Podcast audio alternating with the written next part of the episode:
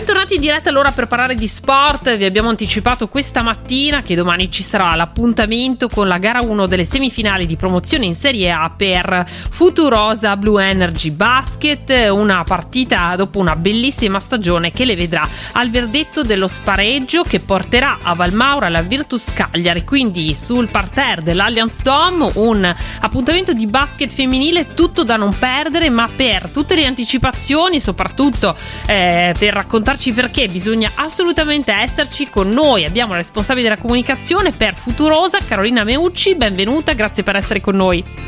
Ciao a tutti e grazie dell'invito. Finalmente parliamo di basket femminile.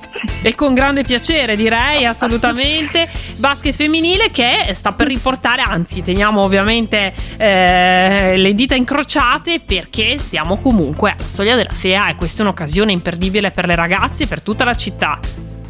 Eh, sì, diciamo che sono parecchi anni che non ci arriviamo così vicino, non noi come società, ma parlo proprio come basket femminile triestino, quando dico noi intendo, intendo tutto il movimento. E, ehm, mh, ci mancano due partite, semifinale e auspicabilmente finale.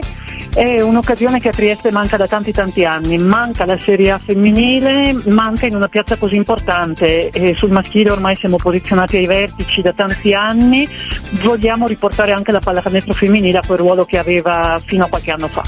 E vogliamo soprattutto far vedere che la città insomma la sostiene, quindi innanzitutto bisogna essere in palazzetto e poi parliamo un po' anche dell'incontro, non sarà ovviamente una partita facile perché sappiamo che come la compagine triestina, come le nostre ragazze, anche la Virtus si presenta a Valmaroda imbattuta.